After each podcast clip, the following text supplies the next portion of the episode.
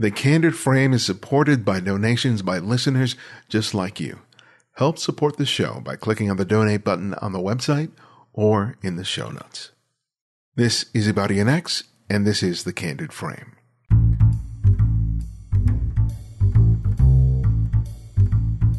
A few announcements. I will be in Seattle, Washington on October 6th through 7th, attending the PICS 2015 Photo Expo. Being held at the Seattle Center, the event is going to showcase a host of great photographers doing presentations, as well as manufacturers sharing their latest wares. Rinzi Ruiz and I will be leading a photo walk sponsored by Samsung while we're there. So if you are in the vicinity, come and join us, and make sure to say hello. You can find out more by visiting PICS2015.com. And on October 10th, I'll be leading a one-day street photography workshop in Los Angeles. It's being held through the Los Angeles Center of Photography, formerly the Julia Dean Photography Workshops. We not only spend time making photographs, but we also spend time evaluating the images afterwards, providing you more than you'll ever get from just a photo walk. Register now while spaces are still available by visiting juliadean.com. Street portraiture is a challenging but incredibly satisfying genre of photography for those who practice it. It's an opportunity to approach a complete stranger and introduce yourself to their world for just a moment. With camera in hand, you have the opportunity to produce a photograph that's hopefully beautiful, interesting, and reveals something unexpected about them and maybe even yourself. But it's not an easy thing to do well. There are tens of thousands of examples online where the photographer produces an image that really doesn't say anything, and it has nothing to do with the camera or the light or the lens. It's just that the photographer wasn't thinking beyond simply getting the shot. That's not a problem for Shawn Theodore, who is known on Instagram as Exist, lowercase x, capital S and T.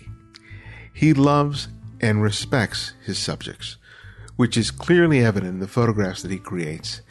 He not only makes beautiful portraits, but he also affords the people and the communities that they live in a sense of dignity that's rare in this genre of photography. He's saying something in these photographs, and we should certainly be listening.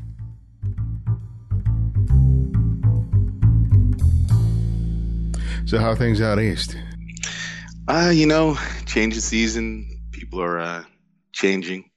So it changes what I do a bit. You get more people covering up, and kind of changes the language of what I'm eventually going to be shooting. So it changes a lot in the nature of how I look to do the work that I'm doing. So I try to do more intentional work, like fashion work and things like that. Street shooting in the fall over here is hoodies and hats and, everyone looks the same. Oh, yeah. Everyone's trying to keep warm more than styling. Right. yeah.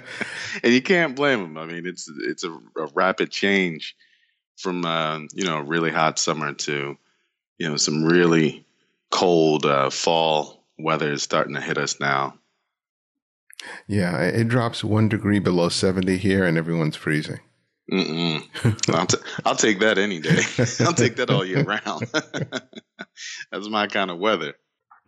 I love the work, man. Thank you. Just wonderful stuff. So I'm really pleased that you joined me today. Well, I appreciate being asked to talk about it, and just the fact that it's recognized by one person means a lot to me. So thank you. Well, I wanted to start off by talking to you about Ralph Ellison's Invisible Man, because I was reading that was a source of inspiration for you as with respect to your photography. And I'd like to hear a little bit more about what it was about that book that influenced you visually.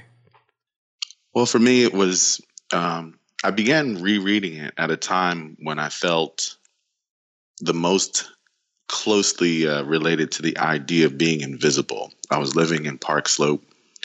I was, enjoying, the trappings of the life there. It was pretty laid back and, surrounded by a lot of affluent people. And I just really had a lot of issue with feeling invisible or feeling sort of maligned in some kind of way, and not an intentional way at all. But I would go from Park Slope and then go to visit Crown Heights or Fort Greene, and the amount of it's like I would come into view with my own people, mm-hmm. as I would go back across, into Park Slope. I felt a lot of my self and soul was left back in the place that I had just visited. So in rereading the book, I started to just kind of compartmentalize certain aspects of it, cultural aspects of it. And I decided to try to capture how I felt. And that's what led me to start walking around and snapping pictures to kind of later on give myself a visual sort of a notebook of the things that I was seeing and why was I feeling this way, and comparing what I saw in Park Slope, to the things that I would be, able to, be a part of in Crown Heights, in Fort Greene. And it just made me kind of aware of no matter how far I sort of, excelled in my life to, the trappings of my life. I was invisible wherever I went in Park Slope. So, it gave me a context, and I, of course took it a bit, out of context, but, it gave me something to start to sort of anchor my work in. And that's where, from that, it led to me doing more research, at the time of more, stronger writers and not stronger, but, just more radical writers. And then I started to look at the art of the Harlem Renaissance again. And I started to see sort of parallels in my life beginning to form, like things started to coalesce. And I was like, wow, I think I'm in a space where I can create again. Cause that was the whole point of me being, taking this time away from, a stressful life. I just wanted to kind of chill out for a while, but I wanted to also get back into, my creative life. So I started to see all the, the stars aligning. I was like, this could be an interesting thing to just examine Black life at the moment. And what is it to have, this life right now? And that's 6 years ago. And then it began to shape and form into, the sense of isolation a lot of times mm-hmm. that people see in my photography, but also the sense of strength, because we are a survivor's race. We tend to survive no matter however many things have occurred to us. We survive. So it's portraits of people, but it's also a portrait of survivors, and what do survivors do in that sort of quiet, solitude moment. During that time in Park Slope, it seems that you weren't seeing your face being reflected in the people around you. And I think that was part of it. So yeah. I think that kind of leads to a sort of self-consciousness. Yeah. It made me very aware of myself. I didn't see me so much. And when I did, it was kind of, it was a bit standoffish at times. Like the people in the neighborhood that were African-American or African descent, they weren't as warm and inviting as I thought they could or should have been, mm-hmm. And, there's models and singers, and I think they appreciated that same level of insulation, because maybe, and this is just what I kind of think about looking back on that time, maybe they needed the space and maybe they needed the isolation to balance you know, a celebrity lifestyle with some sort of anonymity, you know. But for me, it wasn't, you know, I'm used to living in neighborhoods where, you know, people know, you know, you live in row homes in Philadelphia, you know, everybody, you know what goes on 5 houses down, you know. So it was a dramatic shift in the way I thought about myself and, you know, moving myself into a neighborhood where, you know, that just wasn't the norm. Yeah, it seems quite the irony that, you know, we who come up from those kind of communities aspire to become people who are identified for who we are and what we do, and not so much by the color of our skin. Yet when we find ourselves in communities like that, we ourselves become almost preoccupied with that perception. And I think part of, and you know, I may be extrapolating a bit too much, but I think sometimes why there's a resistance in that kind of environment to readily acknowledge and other black people is mm-hmm. that we don't want to be seen as, oh, those are the black folks. We're you know what I'm saying? We're struggling to create this identity that is so separate from our blackness mm-hmm. that somehow we see the presence of other people living in our community that's dominated by others as a slipping back. That people are going to look at us in the very way where we're trying to avoid being looked at. And maybe that's just me, but I was just wondering what your thoughts on that are. I mean, yeah, you know, it's kind of funny. We tend to pull together, or we tend to, you know, shy away. And with the inclusion of a new face, there's a great many things to have to wonder about. You know, how do you qualify this person who just happened to move into the neighborhood and you know nothing of them, and they're not famous, and they're polite, but they're also kind of just you have to kind of keep your distance, you know. You kind of keep your distance until you're 100% sure that politeness is going to be you know, rewarded with some level of, you know, understanding of who that person is. Mm-hmm. You know. Do you find that when you go back to those communities in Philadelphia, that whole dynamic is very different? Well, you know, Philadelphia for me is my benchmark. It hasn't changed in the neighborhoods that I'm aware of, or in the neighborhoods that I'm accustomed to going in and visiting. They haven't changed from when I was much younger. And that is, to me, on one hand, it's charming. And on the other hand, it's alarming. Because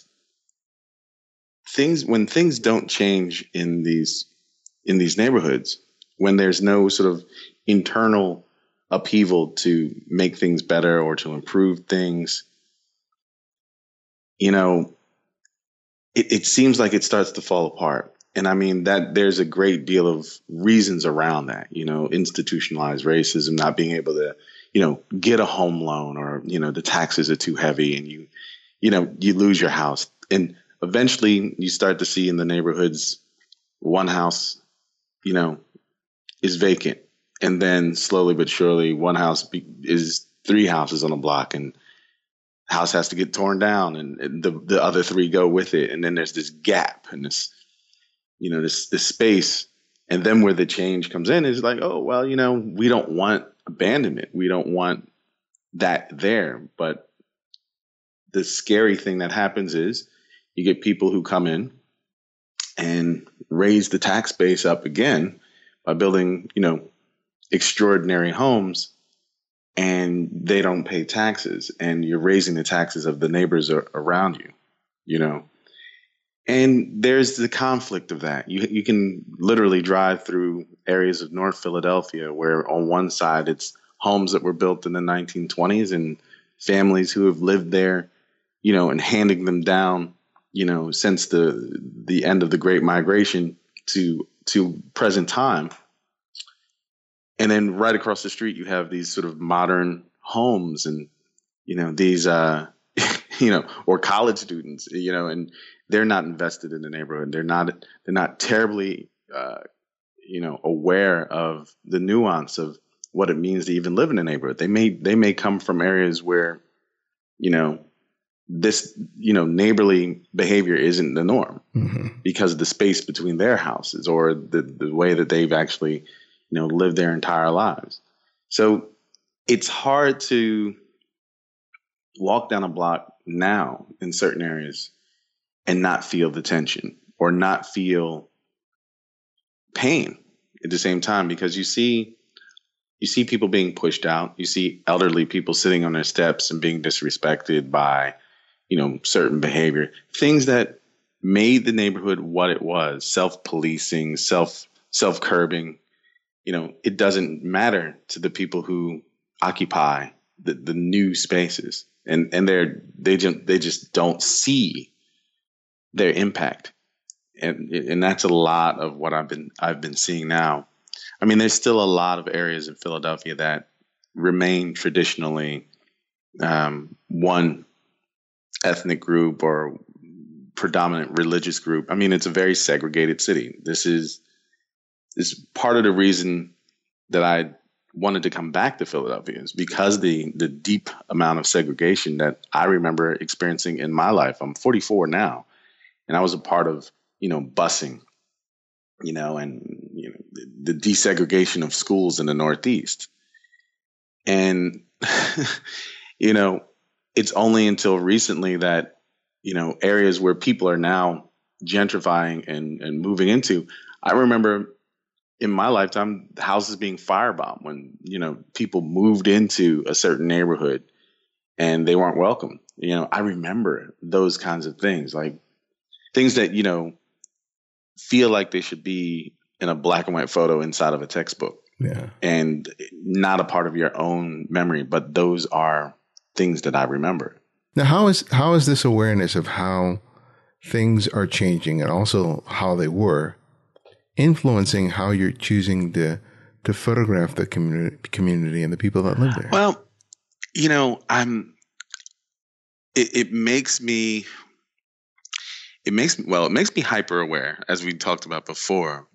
I'm more aware of a type of, and it sort of beckons to the notion of soul or vibe. And you kind of get a vibe from a person or someone that you might see that's of interest to you. And of course, there's, certain people that I always specifically look for. I look to shoot young black men, for sure, because they are the most targeted in a lot of ways. A lot of blame falls on their back. A lot of anger is either appropriately or unjustly placed on them. So giving them a voice is an important thing, and finding the right subjects to give voice to that, to give voice to their own, that just their existence.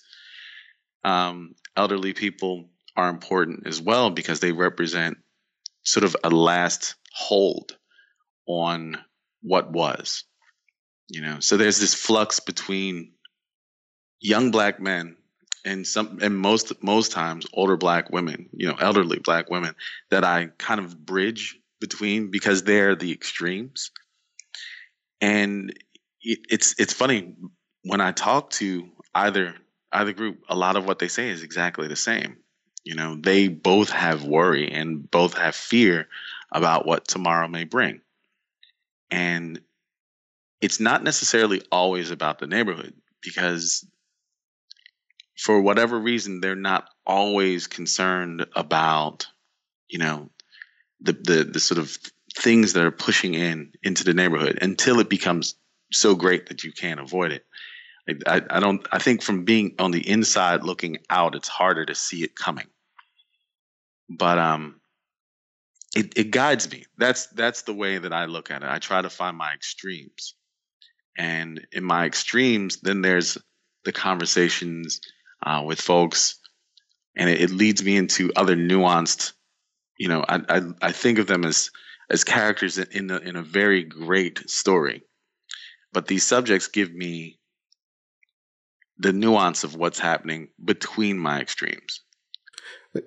You say you're looking for a certain quality in the character of the characters that you photograph, but in a lot of the images, you obscure details of their face, their features, by really strong shadow. So they aren't so much an individual as more of a sort of a symbolic representation, right? And yeah. What's that about? Because you're drawn to their individuality, but you're choosing to photograph them in a way that sort of strips them of that at the same time. It comes from the conversation. If I have a chance to discuss, any of the things that drive me, and I bring them to an awareness. There's a few ways I tell them what I'm doing, and if they're cool with it, they're like, oh, okay, yeah, you can show my face. Some people, plain and simple, just don't want their faces shown, but I can show them right there on the spot. Like, well, I really like the way you were moving in this space. Let me show you what I can do with this photo. And a lot of times I'm looking for that silhouetted moment to sort of bring it out. So even when I'm approaching a subject, I've already probably shot maybe somewhere between 4 and 10 candid shots before I even start talking. And that gives me the natural sort of look that a lot of the shots have. Okay. And then I'll do a portrait if they're cool with it. And then after that, I'm still shooting candidly, quietly. I'm still shooting because now there's a different rapport going on. So the body language is different, and even the way that they're talking to me is different after a portrait.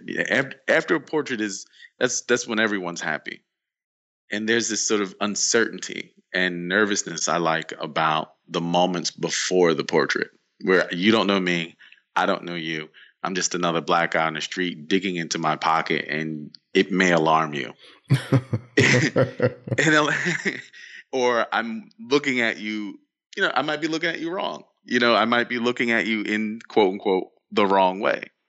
And that's, these are the ways that I've actually come to have discussion with people. And, once I, alleviate all the worry and, sometimes even, it may escalate beyond, like, what are you taking pictures for? Are you a cop? And, it goes to, all these different extremes. Once we get past all of that, there's a general ease that kind of comes over it. But I say all that to say, the silhouette is an important feature for me in my photography, because I want to be sure that, yes, it's an individualized story that I might be picking up or a moment, but I want, when I go back out into the street, that I can share this sort of commonality. And it's so funny when I show somebody a silhouette, sometimes they see so much in the silhouette. Like, I don't know what it means psychologically to look at a silhouette and to be drawn to it, but it seems to bring so much out of people in the moment when I'm showing them the previous silhouette or, other ones that I've shot. It's actually a lot stronger. I get stronger reactions from that than when I actually shoot a portrait and show them. That's interesting. One of the statements you've made is that you love your subjects. And why is that important to you? It's important to there's a lot to being able to love people, and if you give love, you get love. And for me, it's how I'm able to do what I do. It keeps me motivated. Love literally keeps me motivated in this. And when I talk to someone, if I walk up and I treat them as if I've already known them for 10 years, and it makes it so much easier when you just, instead of approaching someone with an uncertainty, and it disarms them and it makes them feel okay right there in that moment. And sometimes that might be the only okay moment in their day, So for me, it's important. I want them to feel love. Like, I don't know if they have that. I don't know if they've experienced a brotherly love, or, if I walk into a situation where they're, a group of people, and they're sort of disjointed group, like on a bus stop. I'll start up a conversation on the bus stop and, you know, pull out, you know, my mini portfolio and ask people what they think and tell them, you know, what I'm doing and, you know, expressing love and trying to, you know, at least seed something forward, you know? Yeah. So for me, it's, I guess it's my path. Like, I guess it's a part of my path. Like, I want people to be more loving to one another out here. You know, I see people just being very separate and distant and intergenerationally different to one another. They're just distant, you know, and I don't think that's a necessary thing that we have to happen or have to tolerate. You know, I think it's something that we should try to overcome. And, you know, if we can, you know, as a race, as a people, if we can start loving one another and being taught from a stranger that, hey, I could just walk up to you and have a conversation. It's cool. You know, I was in Baltimore a couple weeks back and I saw a young guy and he was standing kind of in the street, right? And, you know, he was a typical young guy, tank top, you know, jeans sagging, just kind of chill. And he was pointing at the street as the cars were going by. Like he was, you know, pointing down, like, you know, like almost like he was shaking salt. Okay. And I watched him doing this for a few minutes. And then I, you know, shouted over to him. I was like, yo, young boy, you know, I was like, I told him flat out. I was like, yo, I'm from Philly, man. What is that? You know, like, I was like, I know this has to be something. You've been doing it for a while. I was like, I'm from Philly, man. Come on over here, rap to me for a second. So he comes over. And he's like, you know, he shakes my hand. We just talking. And he's like, yeah, this is how we try to get a hack cab down here. And, you know, hacking is a big thing in all these metropolitan cities. Just, you know, you need a ride somewhere. You only got $5. Someone might need $5 worth of gas. That's the hand sign to get somebody to give you a ride. Ah. But in Philly, it works the other way around, you know? So in Philly, you can just walk on a corner, any corner, you hear guys screaming out, hack cab, hack cab. So when I tell him that, he laughs. He's like, man, that would never work down here. You know, but I'm able to share a common experience, like how we see a common experience or a common service in our neighborhoods.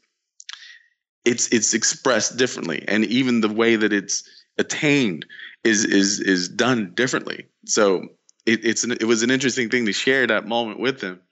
And now, you know, I found out all about him. He found out about me, you know, and I was like, you know, you live around the way here. I work close to here. And, you know, we just had this great rapport and, you know, that was cool. And I saw him after that, just shouted out, yo, what's up, Ty? How you doing? You know, and that's love. Yeah. That's amazing right there. Like I wouldn't have known that, but also now I have someone when I'm walking through the neighborhood around, you know, North Charles, I know somebody now. And that's a big thing for me. I love those moments. I love the camera too. And the camera gives them to you. And that's just great because, you know, otherwise you would just pass each other on the street and not say anything to each other. But yeah, the camera provides us the avenue to connect. And I didn't even get his picture. I just wanted to know. Oh.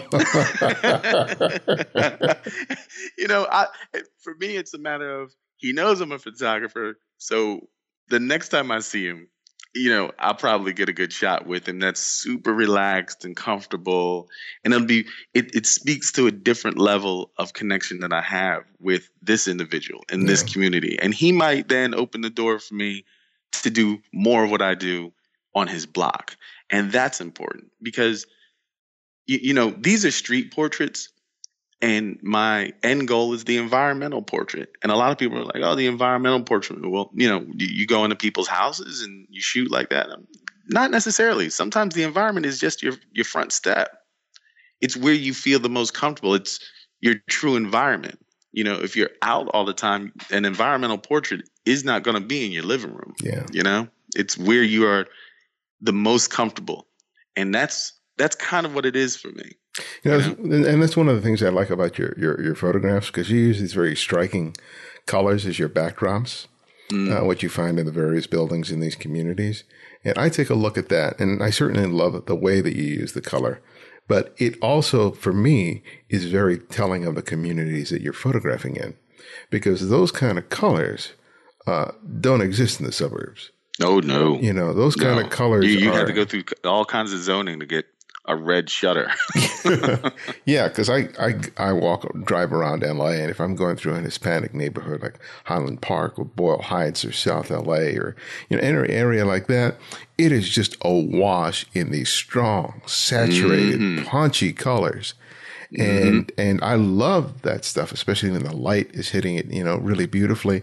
But I go, that is such an indication of the culture and basically the setting, the backdrop for the community. And I love the way that you reveal the community, not by showing the architecture, but by using the color as a setting for your portraits. And that's just marvelous. Thanks. And it's funny. I really going out of my way to try to find common threads, the common threads of color in our communities, you know, be it Latino community, Black community, even the Asian community has their colors, you know, and the things that signify where you are, what you're about to walk into, like what this zone is. And I have a running sort of bet with a friend of mine. She's a model. And we have the running bet is, what is the predominant color of the bodega? All right. The predominant color in my book has always been yellow. You know, I'm like, hey, every time I see a bodega, it's mostly yellow. And she's like, that's, you know, I see him in lime green. And then now there's this whole shift in Philadelphia where the bodegas are switching to orange and blue. So it's really kind of funny to see that this is a trend that is happening with these corner stores if they are of one race, and what is driving that color choice. And it's fascinating to me to even see it changing, because I mean, this is within a 6-year span. Like at one point it was all yellow, you know, now they're like this blue and orange combination. I would love to know more about it. But, you know, I leave it be a lot. I leave it where it is, you know, because it's just fun to find these spaces. And the shutters are important, and the brick is important. And a lot of times I utilize the shutters to sort of express the moment. If I get a shot of someone against shutters, I'm telling you that they were moving. I never get anyone to stand still on shutters. So if you see a shutter shot, it's usually someone that was moving across my space. And if it's against concrete, I got them to stay still. And I try to, you know, have that in a lot of the shots, you know, when it happens. And sometimes it's, it flip-flops. Someone will actually stop and ask me what I'm doing, you know, standing there waiting for them to come by.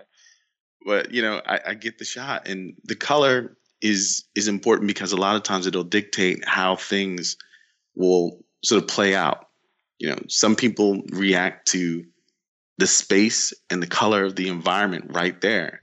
And, you know, you can't avoid it. It's just human nature. It's deep psychology and color theory. People will have a natural reaction to a situation if they're surrounded by an entire wall of red. You know, they're feeling a certain type of way, and you know, yellow brings.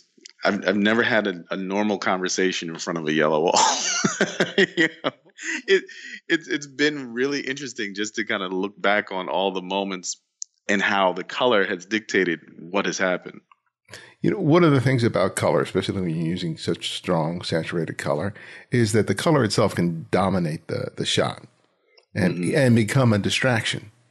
But you were really effectively in creating this nice balance between your subject and your background. What was the hardest part for you in learning to effectively use color in these portraits? For me, it's about color comes first, and then it's composition. Composition will really dictate a good shot for me. If you have a really strong composition, the color is a supporting character in that image, and it won't run amok. I study a lot of Renaissance paintings, the Baroque period especially. I love the Baroque period. I love art, so I started to seek out these moments. You know, it's kind of funny for me. It's a lot of people run and gun when they shoot, mm-hmm. and they'll just be, you know, they shoot whatever the moment gives them.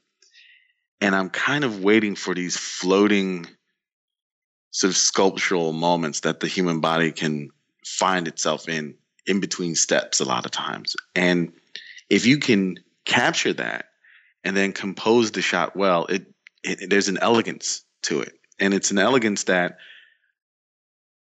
I would say it's an elegance that you don't see a lot of at all in street photography. And that's what I wanted to set myself apart.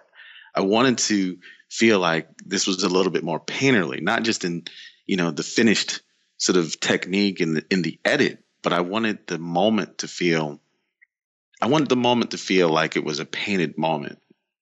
And I literally lay all of that on studying compositions, classic compositions, and trying to find that in people and find that in moments. And, you know, a lot of things you got to hit the delete button a lot because you don't get it. But when you do, it's sometimes breathtaking, the things that a person can move in a millisecond in a way that it's just remarkable. And that's what I look for the most. Do you find that you find a setting and then you wait for a subject? It's a little bit of both. You know, I keep notes of great locations. You know, I drive around all the time. I go into, I've been discovering and rediscovering my city over and over again. Like literally every time I'm in my car, I'll say, okay, what part of Philadelphia have I never been in that fits with what I'm talking about? And I'll go through, you know, a neighborhood at different times before I decide to even shoot. I'll just, you know, take notes and find places that are unique. Like you know, I just found this amazing wall of all these various blue splotches of you know, paint. And it's whoever owns this wall doesn't care about color continuity. they are making this unique patchwork over the graffiti that happens. And it's all these levels of, you know, cold blues and bold blues and everything in between. And it's gorgeous. And I love it. You know, I'm just watching it to see when the right time would be to just wait to, one, when's the best light? And two, when do the most people come by? So you can find these locations, but then you might be in the middle of no man's land. And, you know, I'll keep record of it and say, okay, well, maybe this is something if I do a fashion shoot or, you know, somebody asked me for, you know, a portrait in the style that I shoot, I can take them there because some of these places there, no one's ever walking by, you know, or it's so rare that I've never caught it. Yeah. Yeah. Well, you had an encounter with Jamel Shabazz, former guest of the show, and just a legendary photographer. And your communication with him was very influential. Tell us about that. Well, it was my aha moment when speaking with him the very first time. Was probably it literally set the flame. And, you know, I was in Brooklyn. Like I said, I was walking around just kind of just taking shots. And it wasn't really, there wasn't a lot of form or thought to it. It was just kind of, I need to do this. But then there was no why or no direction to it. And he was at Mokata for a group show. I'm trying to remember the other artists that were there, but it was Mokata. And at the time, my girlfriend at the time was like, you know, you should go. It would be great for you to, you know, see this work. I was like, yeah, you know, it's right around the corner. It's no big deal. I definitely would love to, you know, see what's happening. And I caught wind that he would be there. And I had already, you know, been accustomed to his work and, you know, it was truly you know, I idolized his work. I idolized his presence. At that moment, I was just like, oh my God, this is going to be deep, you know? So I get there and he's there and I'm totally starstruck. You know, I didn't even know what to do at first, but I worked up the nerve to, you know, break into this crowd of people that were around him to just introduce myself. And somehow we got on the subject of Philly and Germany. And he was in the military in Germany. At the same time, my family was in Germany as well. And, you know, he loves Philadelphia. He's you know, he was just like, man, Philly guys got this kind of, you know, this way about him. And it was making me feel really good to hear him, you know, really dig Philly. So we, you know, we had this great conversation. And then what changed it all was he was like, you know, well, what are you doing tomorrow? And it was my birthday. I was like, oh, it's my birthday tomorrow. You know, I'm just kind of like taking it easy. He said, well, you know, let's hang out. You know, meet me over at Prospect Park. And I was like, are you serious? You know, like it was probably the best news or thing that anyone could have said to me. And that's when everything changed. And from that first moment of just being around him and then watching him engage with people, I get love from, I get giving love from Brother Shabazz. He taught me that. He taught me that you can't approach people in any other way. And that was, a lot of people will wonder, well, what was the photographic skill he taught you? It wasn't that. It was just how to be a better person was really what it came down to. How to be genuine and kind and giving. And there's this sense of spirituality about him. Like, I really feel like if he was born maybe 30 years prior, he would have been, you know, right alongside Malcolm and Martin and Stokely. I really do. Like, he's just, there's a magnitude of spirituality and calm and confidence that he can give a person. And that's what he gave me. He gave that to me right when I needed it most.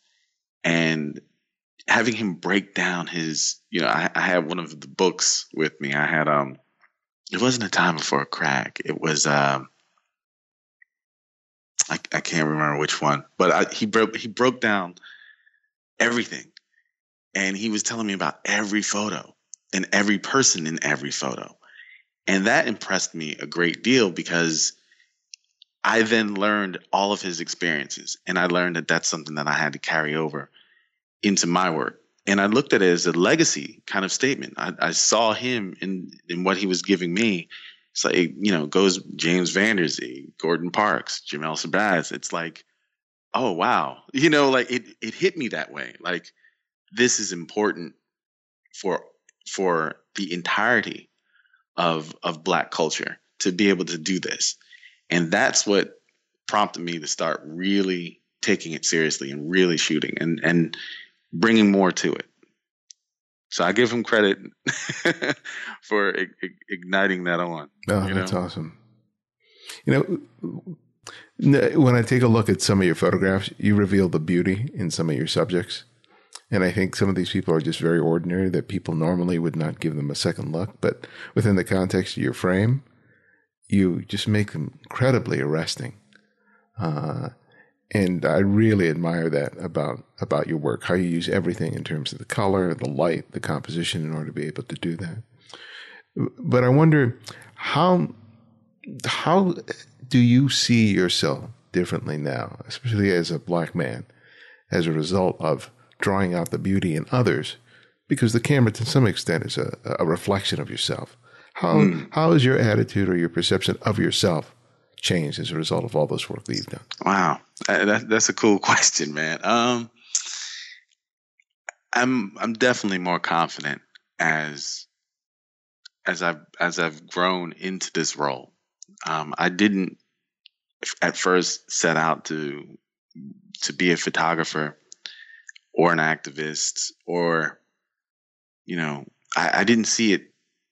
I just didn't see it. And, you know, I had a great deal of personal torment when it came to art.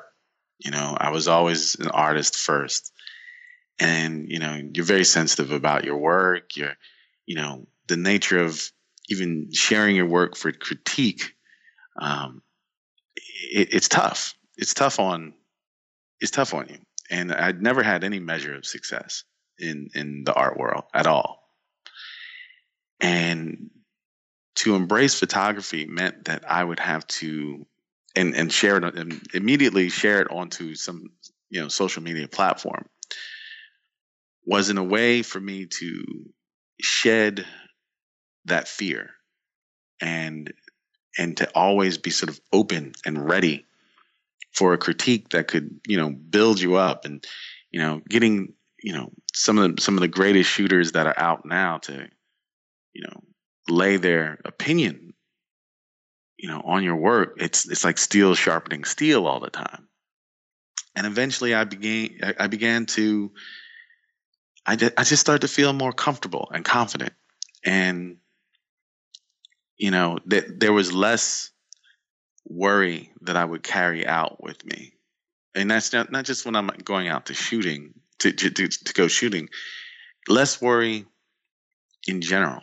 You know, I feel stronger now than I ever have. And it's a good feeling, you know, it really is a good feeling. And I thank every single person who's ever, you know, known that they've been in a shot of mine or, you know, not known, you know, it has helped me build up a level of character and compassion. And it just makes me feel like a better person to be able to share this work. And then I try to keep myself away from, you know, a lot of it. I don't want it to be about me, but it is about me. I you know, if I didn't make it to this space at the right time to take that photo, it may not have, that moment may, you know, there's moments right now that are happening because I'm in the house that are happening that hopefully some other photographer is getting, you know, but just being able to capture moments and to see the reaction, you know, that it can bring to people is amazing. It makes me, I'm very proud of it. And that level of pride is something that I want to give back every time I'm stepping out. So that's the confidence and the pride has helped me be more in tune in that way. Yeah.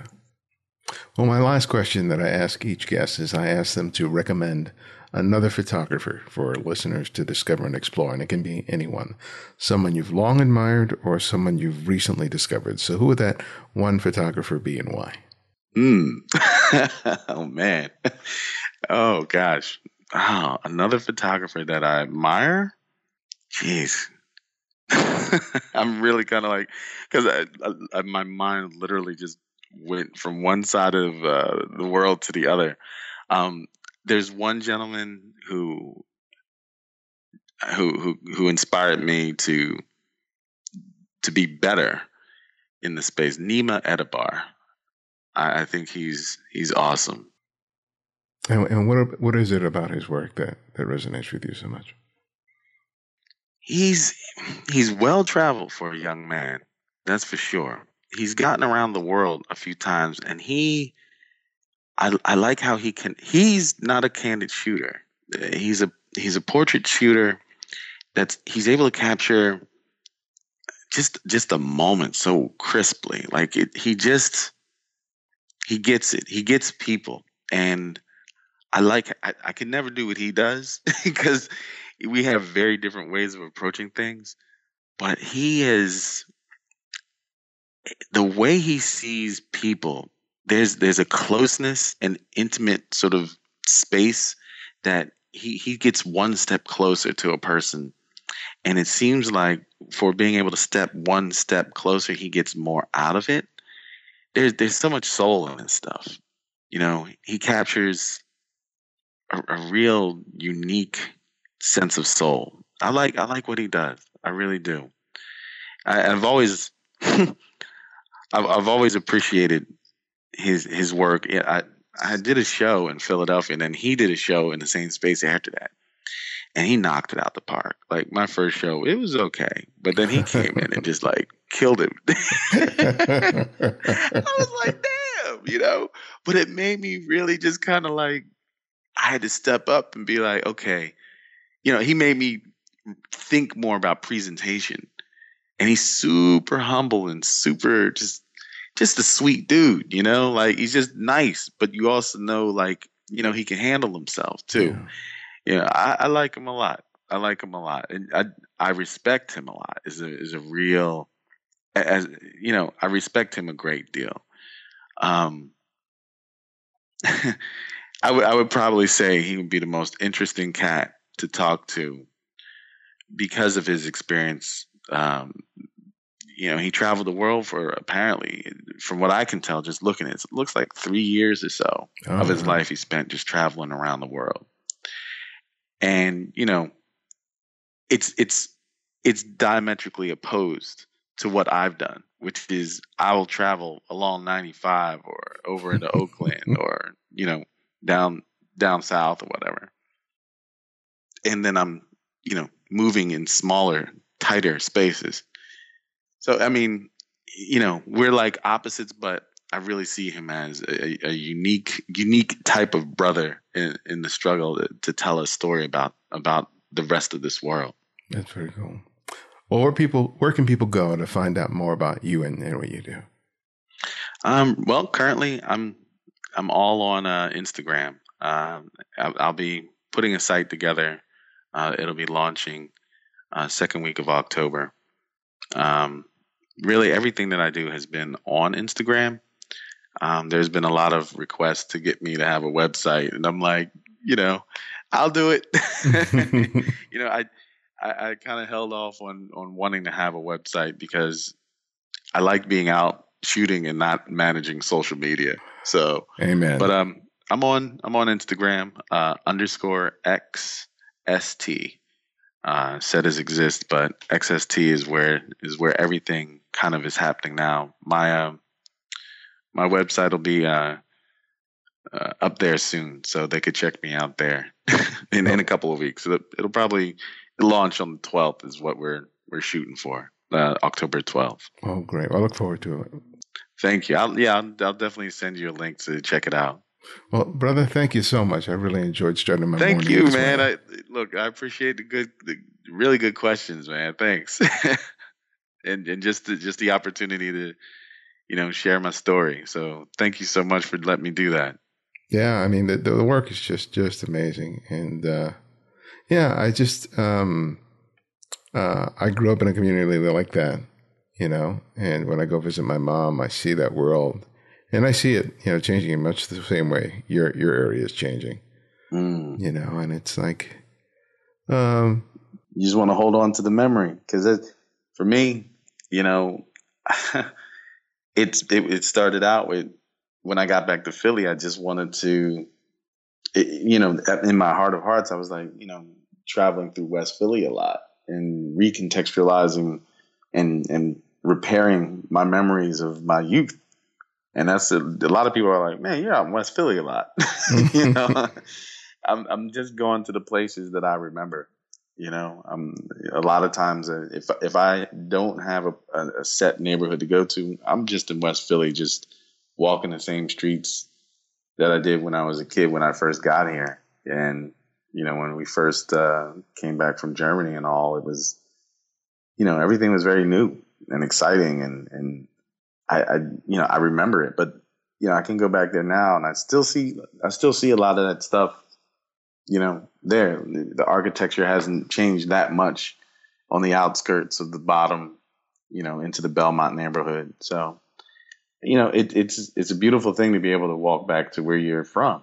Yeah. And just kind of capture it all again. And I'm hoping that, you know, it means something to the people in my, like, I hope it means something to the people in my family, and you know, I'm hoping it kind of bridges a gap, you know, that's been there for a while. Like, you know, just there's those that know and those that don't, mm-hmm. And I'm hoping that I can share, you know, with them. You know, it's a labor of love. It really is, you know. Well, and it shows. And one of the other things I like is that you afford your subject so much dignity. I think a lot of us are. Seen photographs of people, you know, photographed in these very same communities, you know, but yeah. There's a separation between the photographer and the subject that's really evident in the photographs. you know? Yeah, you got to get down on the ground. I tell people all the time, you can't shoot from your car 24 hours a day or, you know what I mean? Or you can't zip by. You got to put boots on the ground and, you know, walk into the bars and the barbershops and talk to people. Yeah. People need to know what the heck you're doing. You know, they need to know.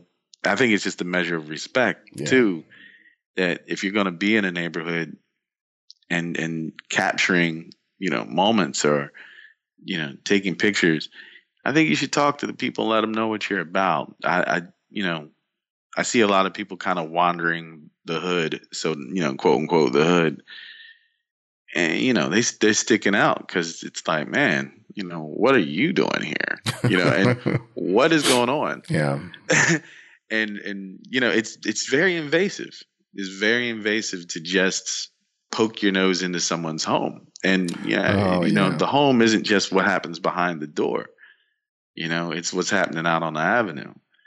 You know, and I'm very big on that. Like, you know, I've seen other shooters walking around. I'll walk over to them like, yo, you know, have you spoken to anyone? Do you know where you are right now? Mm-hmm. Like, do you know it's really not a good idea to have your camera just out in your hand right now? Like, you know, like, could you, you know, take the time to learn your environment? You know, if you're coming for the right reasons, yeah, you know, if you're coming for, you know, something that's, you know, pure of heart, then okay, cool, you know, I'll help. But if it's just coming snatching you know, like just odd pictures of, you know, people in desperation or, yeah, you know, poverty, yeah, or that sort of abject poverty shot that people try to get a lot of, and I'm never about that. Mm-hmm. I just, you know, it's like poverty porn, and there's just a whole segment of the internet, you know, that wants that. You know, they want to see the worst of it, you know, and they're comfortable, you know, to see it from the distance that holding it in your hand on Instagram gives you that comfortable distance, you know, and that's, you know, it's just not something I want for my work. I don't want to see that represented in my work. Amen. You know, there's no beauty in seeing a man laying on the ground at all. Oh, no. Yeah. You know? Yeah, I teach a couple of street photography workshops, and that's one of the things I impress on them is I don't want to see any pictures of homeless people unless you took the time to talk to them.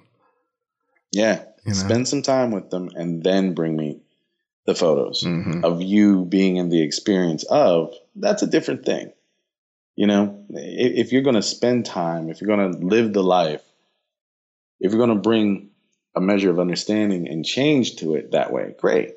You know, if it's documenting to create change, then great. But if it's just look at the humanity of this, you know, you could miss me with that every single day, yeah, you know.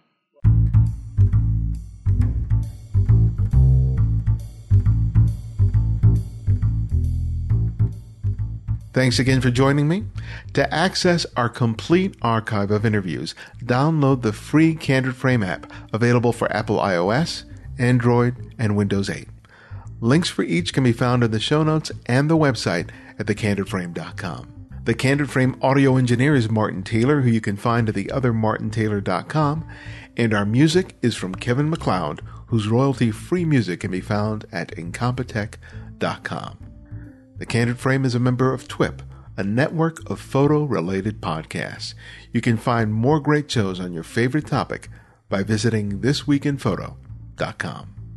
And this is Ibarionex, and this is The Candid Frame.